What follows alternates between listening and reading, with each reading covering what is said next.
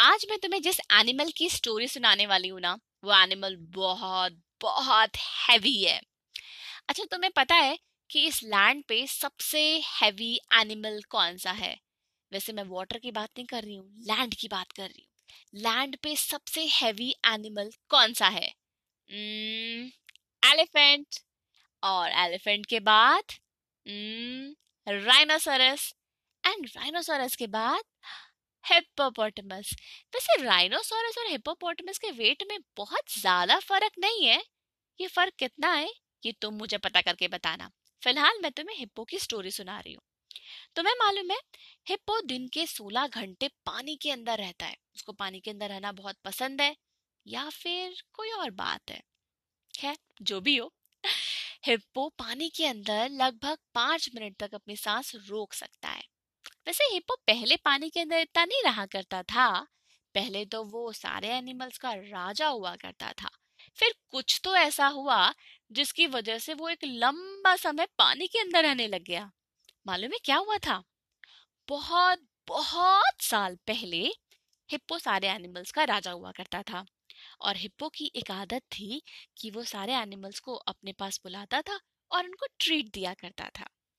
एक दिन ट्रीट में ट्रीट अभी शुरू होने वाली थी, तो हिप्पो के मन में एक बात आई। उसने सारे एनिमल्स को खाना शुरू करने से पहले ये बोला कि जिस जिस को मेरा रियल नेम नहीं पता है वो खाना ना खाए, और जिसको मेरा नाम पता है मुझे मेरा नाम बताए, और फिर बाकी लोग चले जाए। मतलब जितने भी एनिमल्स थे उनको हिप्पो का नाम नहीं पता था, सब उसको हिप्पो हिप्पो कह के ही बुलाते थे। और हिप्पो को ये बात थोड़ी सी बुरी लगी, और उसने सारे एनिमल्स के सामने ये बोल दिया उस दिन। तो अब किसी को भी नाम पता ही नहीं था हिप्पो का। सब लोग परेशान हो गए, अब क्या करें, वापस जाने लगे। एक टॉर्टोइज भी लौट रहा था, फिर इतने में वापस आया और अपनी चेयर पे खड़ा हो गया। और टॉर्टोइज ने बोला कि हिप्पो, मुझे अभी तो तुम्हारा नाम नहीं पता, लेकिन मैं पता करके बता जरूर सकता हूँ। हिप्पो को लगा कि एक छोटा सा टॉर्टोइज उसको चैलेंज कर रहा है, तो हिप्पो जोर से हंसा। अगर तुम मेरा नाम पता करके मुझे बता दोगे तो फिर मैं ये जगह छोड़ दूंगा और मैं पानी के अंदर चला जाऊंगा। ना सिर्फ मैं, मेरी पूरी फैमिली चली जाएगी। पहले पता तो करके बताओ। और ये बोलकर हिप्पो बहुत बहुत जोर से हंसने लगा। टॉर्टोइज को लगा नहीं, क्या अब तो कैसे भी करके पता करके बताना ही पड़ेगा। क्या करूं क्या करूं टॉर्टोइज रात भर सोचता रहा कि किस तरीके से हिप्पो का नाम पता चल जाए, एक बार पता चल जाए।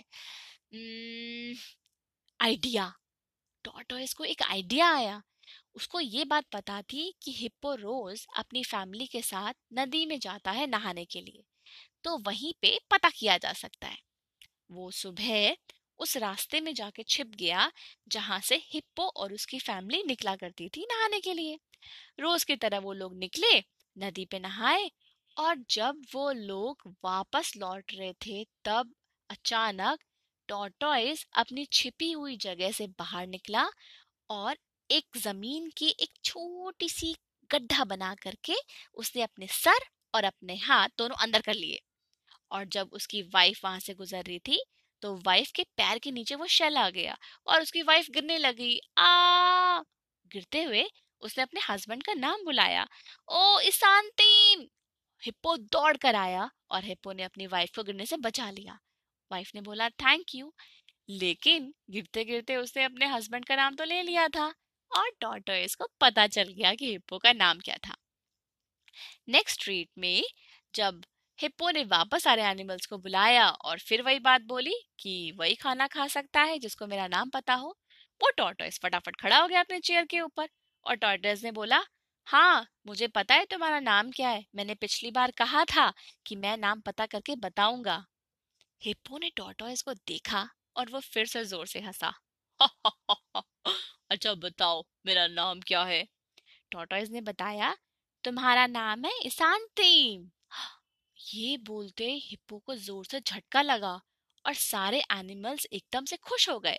सबने तालियां बजाई टॉर्टोइज के लिए। ये ये सब देख करके हिप्पो बहुत शर्मिंदा हुआ, और जैसे कि उसने पहले बोला था कि अगर मेरा नाम बता दोगे तो मैं और मेरी फैमिली यहाँ से चले जाएंगे और हम पानी में रहेंगे। हिप्पो को वही करना पड़ा, उसने अपनी फैमिली को लिया साथ में और फिर वो पानी में चले गए। और तब से हिप्पो दिन के अपने इतने सारे घंटे पानी के अंदर ही रहते हैं।